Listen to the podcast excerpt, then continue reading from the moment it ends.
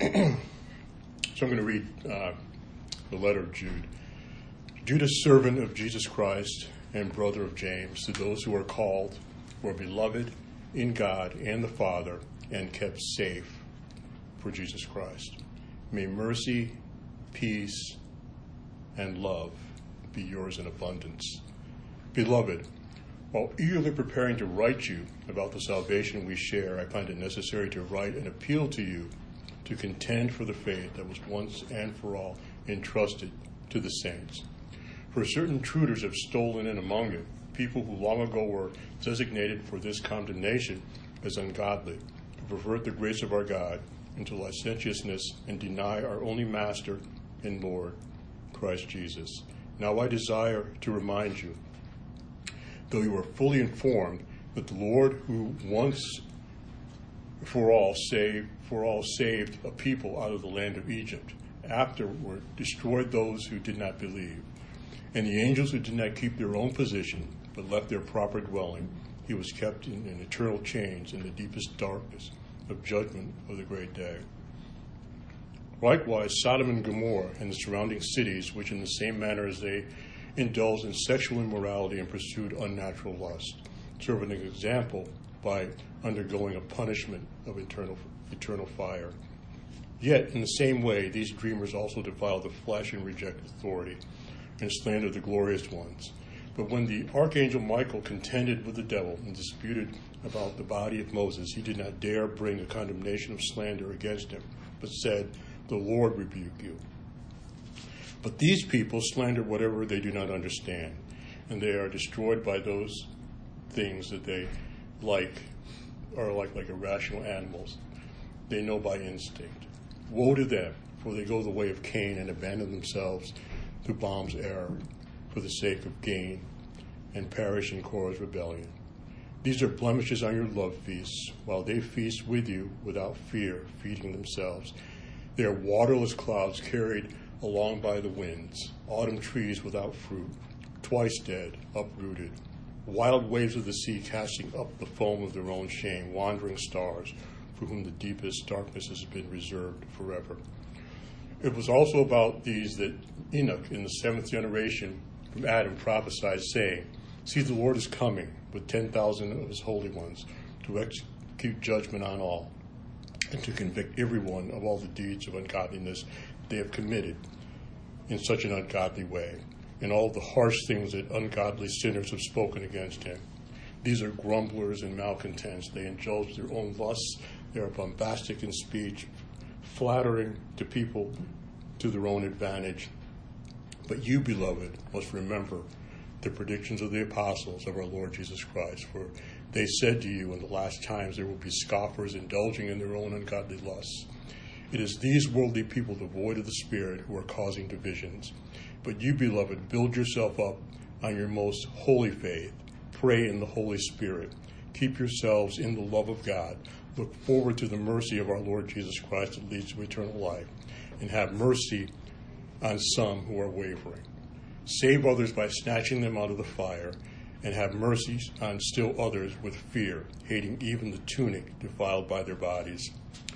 Now to him who is able to keep you from falling and to make you stand without blemish in the presence of his glory with rejoicing.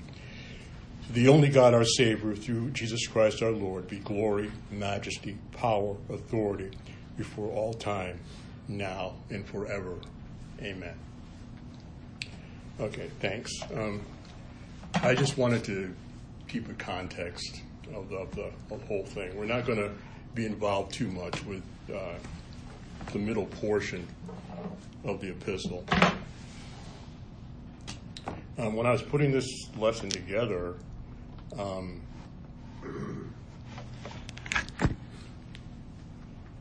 I was concentrating on our theme for the year, which is becoming partaker to the divine nature.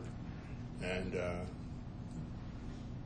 I was talking with Josh uh, in between the class and uh, worship, and uh,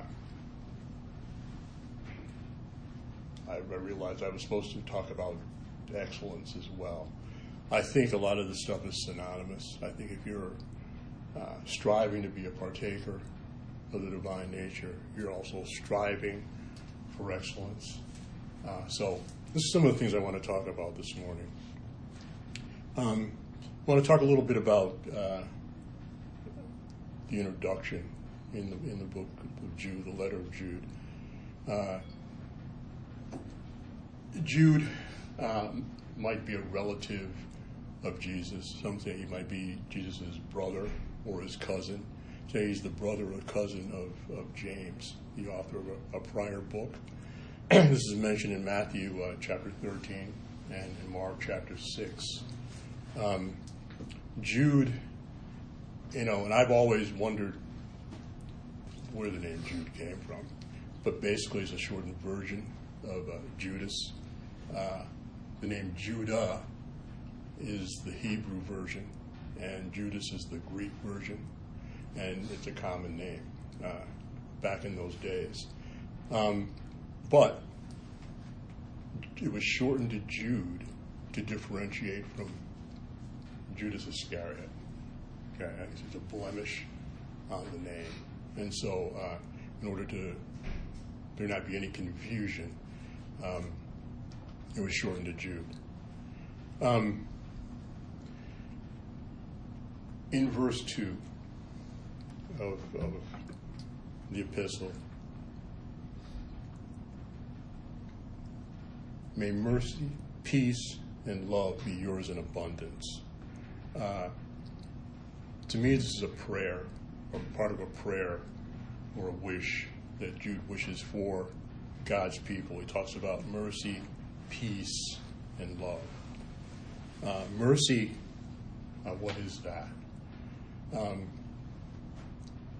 God's mercy, um, displayed or received by us, God's people, um, when He comes to judge the world. We all want God's mercy. Okay? Peace. What's peace? Supernatural contentment no matter the circumstances. No matter what's happening to you, what circumstance you might be in, because you're a Christian, because you're a follower of Jesus Christ, you want a certain peace and contentment. Um, this was true, remember, when uh, the apostles Peter and John were imprisoned. And uh, despite the fact that they were in chains, there was a contentment. They were singing hymns, they were praying. Paul had this, this peace, this contentment as well. That's the peace that, that, that Jude is uh, wishing or praying for the followers of God, the people who uh, he's uh, directing his epistle to. And love. It's love. It's God's love that becomes evident to us, evident uh, to his people. Um, so we're able to emulate that love. Okay? So it's mercy, peace, and love. These are three traits that, uh, that Jude wishes for the people that he, he's writing to. As we, re- as we read, the letter is a warning concerning false teachers in the community of believers. I'm not going to get too much into that, but I will say that um, Jude states that we're, they were not to be influenced by those people. Okay, so how are they not? How are they not be influenced by those people by being a discerning people, be able to discern what's right, what's wrong. And he also says they to reach out to those who are influenced by false teachers. And that's being merciful. That's emulating the mercy um, of God, of the Father. So being a Christian is being guided by, you know, discernment, and you do you discern with prudence. Okay, you have to think and observe. Extending mercy to me is taking part in the divine nature. When you extend mercy to others, you're emulating Jesus and his nature. So you're a participant. Now, in the book, in the letter, Jude offers five ways to stay faithful. Um, and being faithful, I think, I said some of these things are synonymous. So being faithful is a way of achieving excellence. Okay?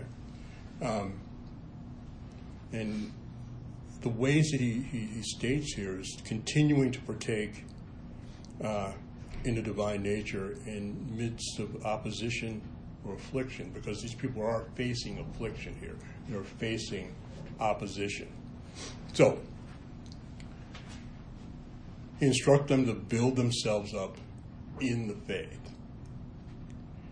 He also instructs to pray in the Holy Spirit, to stay within the Word of God, and wait eagerly for the return of Christ, and show mercy on those unstable in the faith.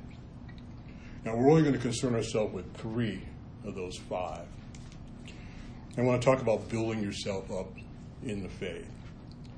And in verse 17, he talks about remembering the predictions of the apostles. And the apostles talked about in future times there are going to be scoffers, there are going to be people who are going to come in and try to subvert the teaching of Jesus, Jesus Christ. And we're also to remember not only that, but the predictions and what they talked about Jesus in general, um, what his mission was, what you know his love for the church, what he wanted for his people. So he's you know he's instructing them to remember the predictions of the apostles. Um, in John 13 20, this is further embellished, where it says, Very truly I tell you, whoever receives the one whom I send receives me, and whoever receives me receives him who sent me. So if you remember the teaching of the apostles, they were sent by Jesus. If you receive them, you receive Jesus. And if you receive Jesus, you receive God in all his fullness. Um, remembering also implies something else. If you're going to remember, you're going to have to study. So remembering implies that we study the scriptures. In 2 Peter 3:18, it reads, "But grow in grace and knowledge in our Lord Jesus Christ." Now, the word grow or growth, that to me suggests multiple levels of learning, not just a superficial, uh, one dimensional type of learning. It means there's steps. And we talked this morning about um, I can't remember exactly what the word was, but I stated that it was like a relative, a relative term. We all have an allotment of faith, okay, um, to deal with our circumstances, and so we all grow at different rates, but there is a growth process, okay, that we have to go through if we're going to build ourselves up in, our, in faith, if we're going to try to uh, obtain excellence, as we're, if we're going to partake or be partakers of the divine nature. Also, it tells us uh, to build ourselves up on our most holy faith. That's in verse 20. And if we're going to build, if you think about the word build, it's usually with constructing something, maybe a piece of furniture, maybe a piece of art, maybe a house, some sort of edifice. It means we're going to be personally involved into that. It's not going to be something we're going to sit. If we're builders, we're not going to be to sit back and watch somebody else do it. We're going to be actively involved. So if we're actively involved, we have like a personal responsibility for whatever our job is, and we have to put in the effort. And that's kind of like what I want to emphasize. It in order to, to build ourselves up in the faith, we have to participate. Okay, we, it, it's an active process. If we're gonna if we're gonna grow, uh, we have to facilitate that growth. Acts chapter 2, verse 42 speaks of steadfastness. They devoted themselves to the apostles' teaching and fellowship and to the breaking of bread and prayers. Again, they're talking about the apostles' teachings, or remember the teaching of the apostles. Okay? And they were steadfast, meaning if you're going to grow, if you're going to advance in the divine nature and your understanding of it, your participation in it, if you're going to grow, if you're going to be a participant in building yourself up, making yourself stronger, you have to be steadfast about it. Okay? You have to put one foot, so to speak, ahead of the other because there are going to be trials, there are going to be tribulations. And it can throw you off course, it can throw you way off course if you let it. But you have to be steadfast. And in Acts, it talks, the apostle, it talks about that. It also talks about the breaking of bread in prayers. So I want to kind of transition here into uh, topic of praying in the Holy Spirit. Um, a couple weeks ago, uh, I gave a class, and uh, the topic of the Holy Spirit came up, and we talked about it a little bit. And Richard actually says he's going to give a he's going to preach about that in the future. So I'm, I'm interested, um, you know, to, to see how that what that's going to be. Um, but we're going to talk a little bit about that in the context of, of, of praying this morning. In Philippians 4, uh, verses 6 and 7, it says, Do not worry about anything, but in everything, by prayer and supplication, with thanksgiving, let your requests be known to God. And the peace of God, which surpasses all understanding, will guard your hearts and your minds in Jesus Christ. So, Paul uses the expression pray in the spirit in, in Ephesians 6:18, but he doesn't really elaborate. He doesn't say pray in the spirit and this is what that means. Okay? Um, but in Galatians 5:25, he says, if we live or walk, whichever your translation says, if we live by the Spirit, let us also be guided by the Spirit. So if we're living in the Spirit, we're living according to the Spirit's direction. And those directions are found in the Holy Scriptures. When we pray in the Spirit, by extension, our prayers have to be in harmony with what the Holy Spirit teaches in the Word of God. So when um, scriptures say, when you prayer, you pray, ask, and he will answer you and say, well, you know, I asked for that and it didn't happen. You know, well, our prayers have to be in harmony with the Holy Spirit and what it teaches in the Word of God and what God's will is. Okay, so when we're praying in the Spirit, let's keep those things in mind.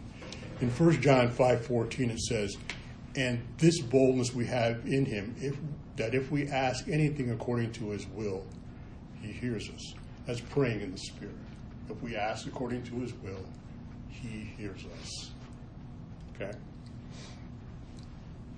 Now, Jude also instructs uh, the readers of his epistle to show mercy towards those unstable in the faith.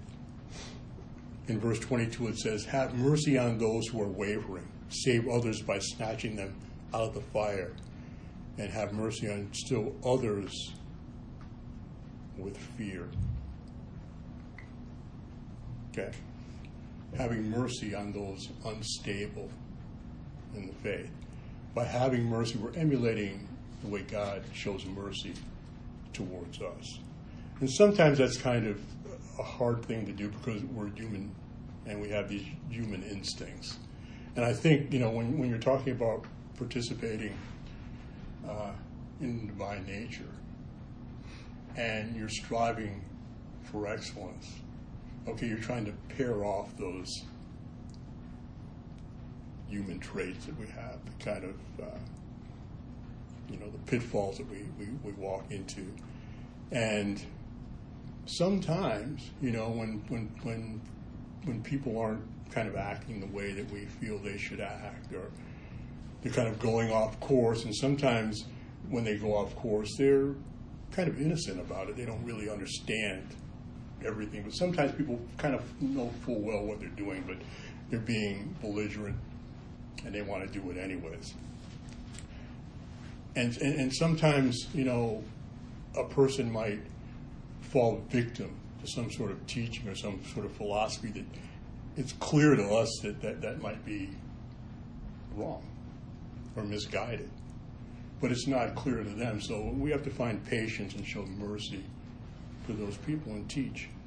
Uh, by example, really, is the best way of teaching, the best way that we can. So practicing these things uh, facilitates our staying within the love of God uh, as we wait for Jesus to return. And, and, and that's what we look forward to. That's why we have to be steadfast because we're not privy to when that's going to happen. We just we're told that it will happen and to just prepare yourself. Be prepared. Okay. In verse 24, Jude, it says, Now to him who is able to keep you from falling and to make you stand without blemish. We know our power, our strength is in the Lord. And the word able, to him who is able, the word able is synonymous with power.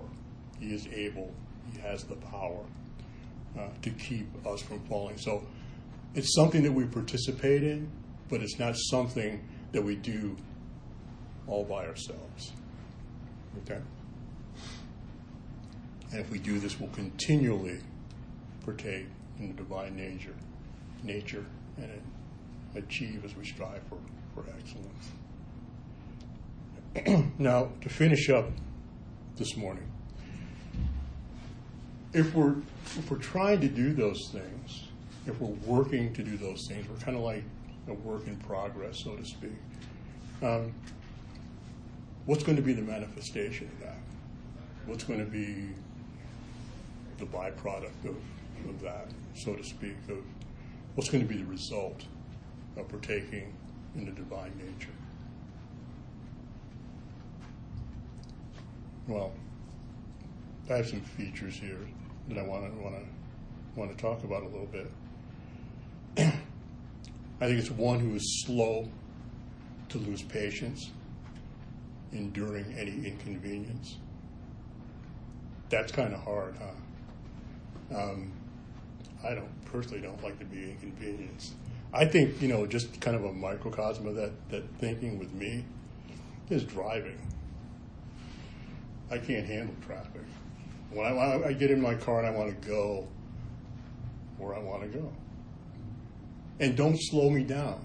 Don't don't don't you know drive your car the way it's supposed to be driven. You know, and so I, I know that I'm like that. A lot of times I'm by myself. Sometimes I'm with my family, but I know that I'm like that. I'm short on patience in that circumstance, and that's kind of like a minor minor thing. Okay, but I know other people have that same sort of thing. Um, I can remember just two people.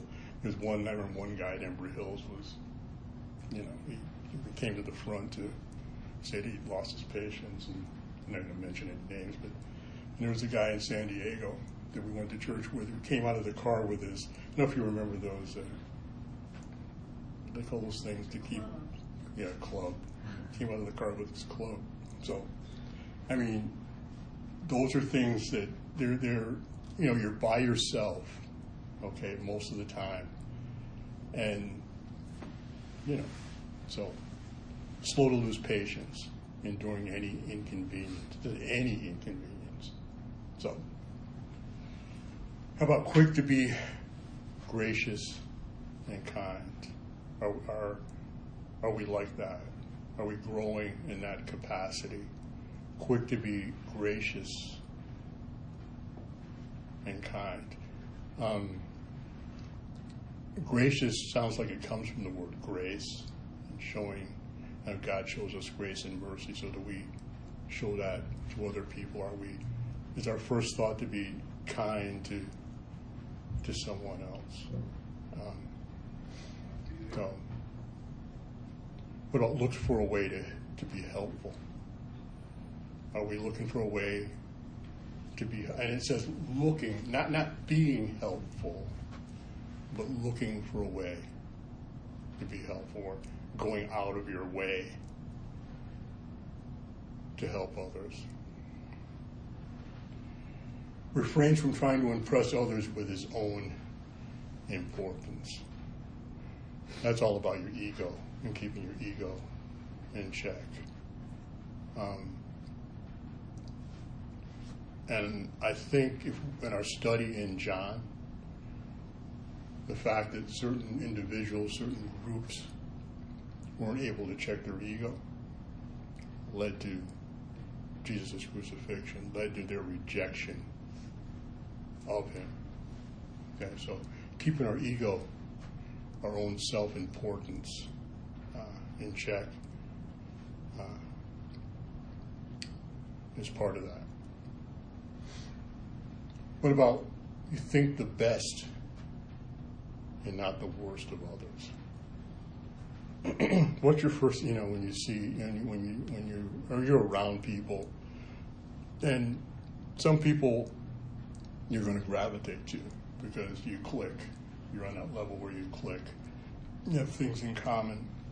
And other people you don't have anything in common with at all. And that's really when I when I think about the church. That's what's kind of amazing about. It's one of the first things that I kind of really picked up on.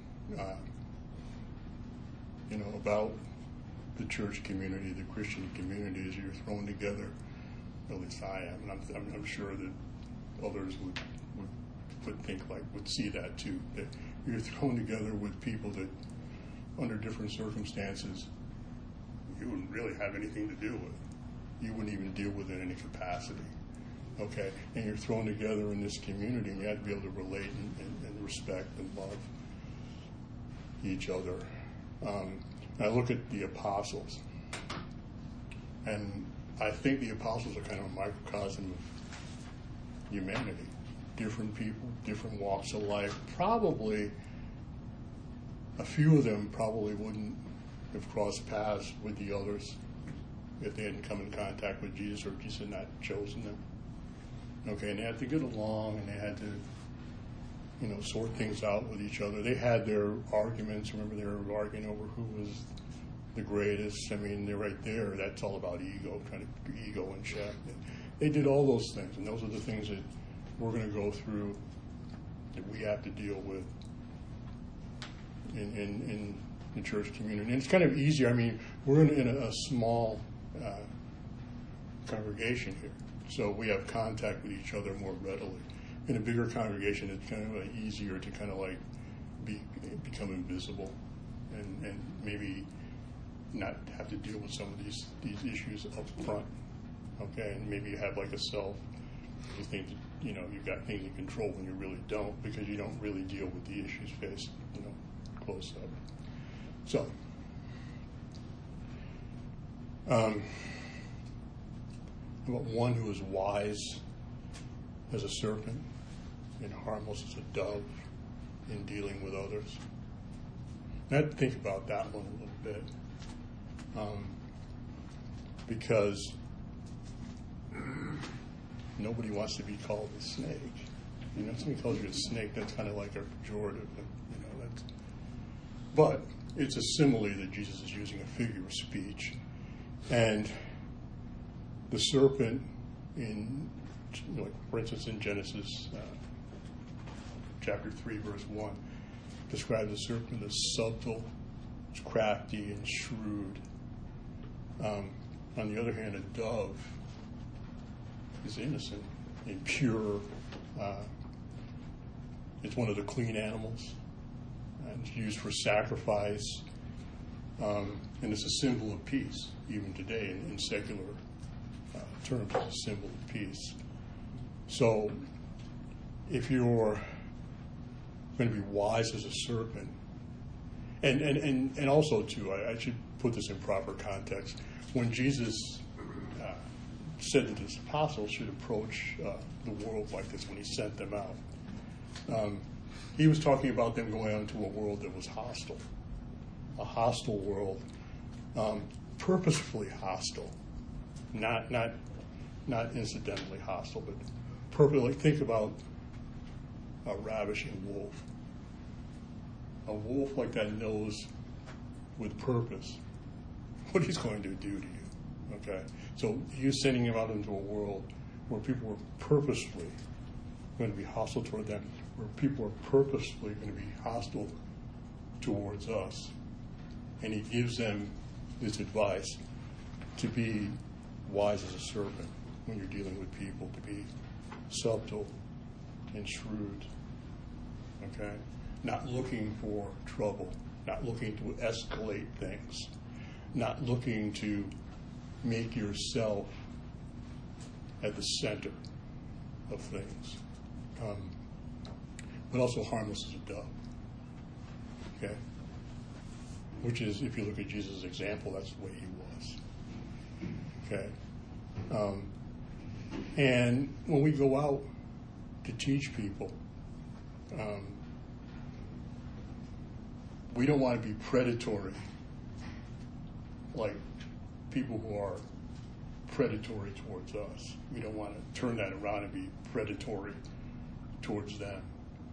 Um, I've always felt that the, the, best way of teaching people is how you live your life, and I think that's what the scriptures are teaching.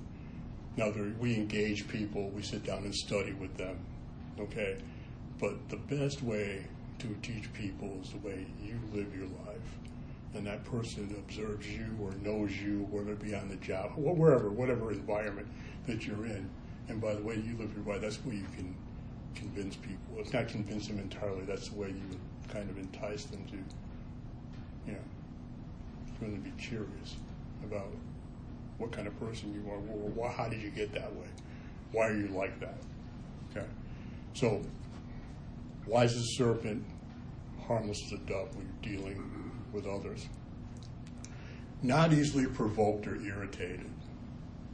Okay. Um, that's similar to uh, slow to use patience, to lose patience. Okay. Are you on, you know, are you the kind of person that's on edge all the time? And it's an ego thing too.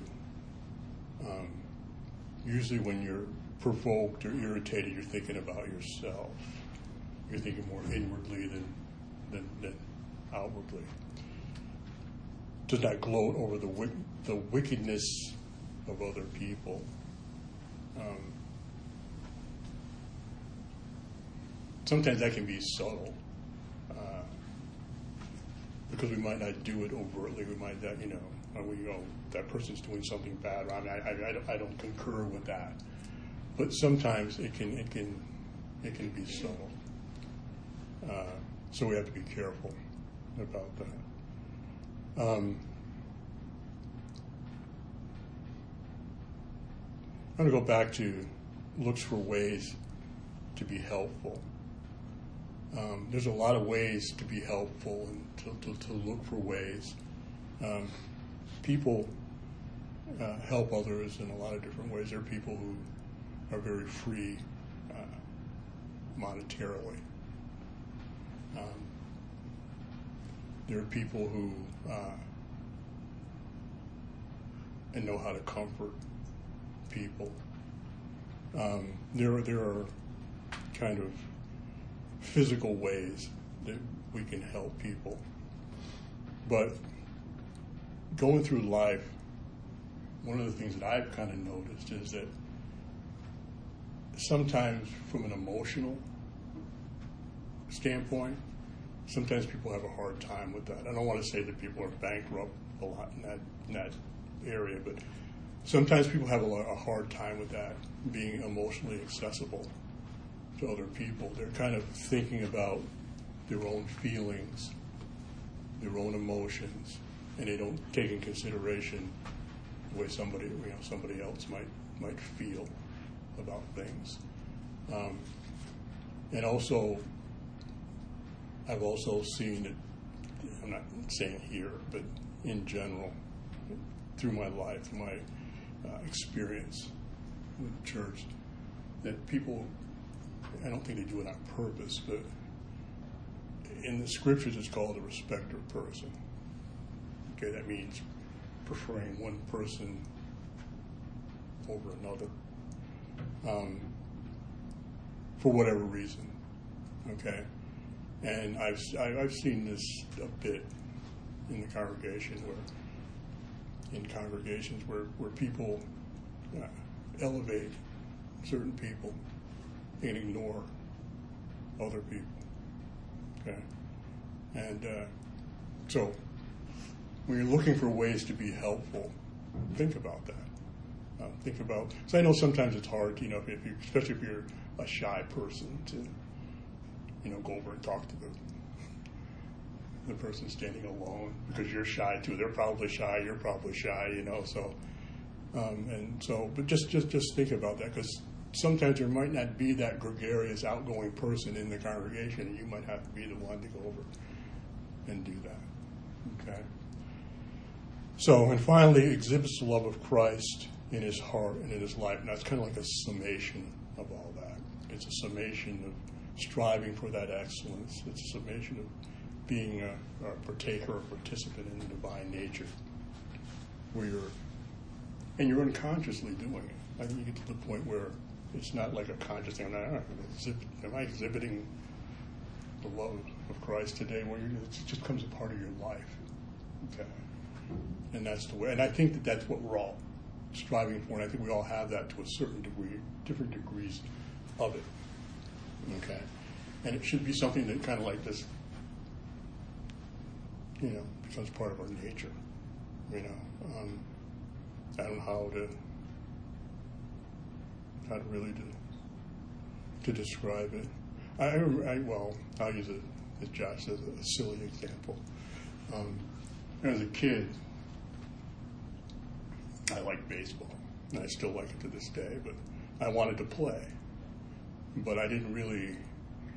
You know, when you when you watch it on television or you're playing with your friends in the park or something, it's different with, when you get into the organized organized game because all of a sudden people get serious about it. There's you realize oh, people that are really good at this, you know. And uh, when I first started out, I couldn't. My hand-eye coordination wasn't where it should be, and I couldn't hit. I struck out a lot, you know. Couldn't hit. You get frustrated, like you know, oh, I can't play this game. And um, I remember from one season, I came back the next season. I don't know if it was all that the practice that you do, and and then maybe my body maturing, maybe my coordination coming together. I wasn't as klutzy as I was, you know, and and I remember I got up to hit, and I just swung real easy, and I got a single. And the next time I got another one, and I just got really confident about it. And it wasn't anything that I was thinking about, like, you know, it just kind of, I matured in that way. Kind of happened. And I think kind of that's, you're talking about exhibiting the love of Christ in your heart and in your life, it's just something that you mature into where you, you, you know, it just becomes evident. Maybe somebody will see it in you. You won't really even think about it yourself. Somebody will see it in you. You know, maybe remark about it in some way. So, so like I said, these characteristics can be summed up as uh, the, the love of the Lord and loving others, which is what we're striving for. And I just want to finish off with scripture in Matthew uh, chapter 22, verses 37 through 39.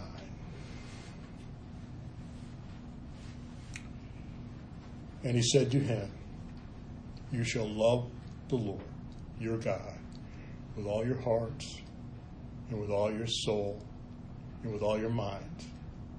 This is the great and foremost commandments. And the second is like it you shall love your neighbor as yourself. And that encapsulates really what I wanted to talk about this morning.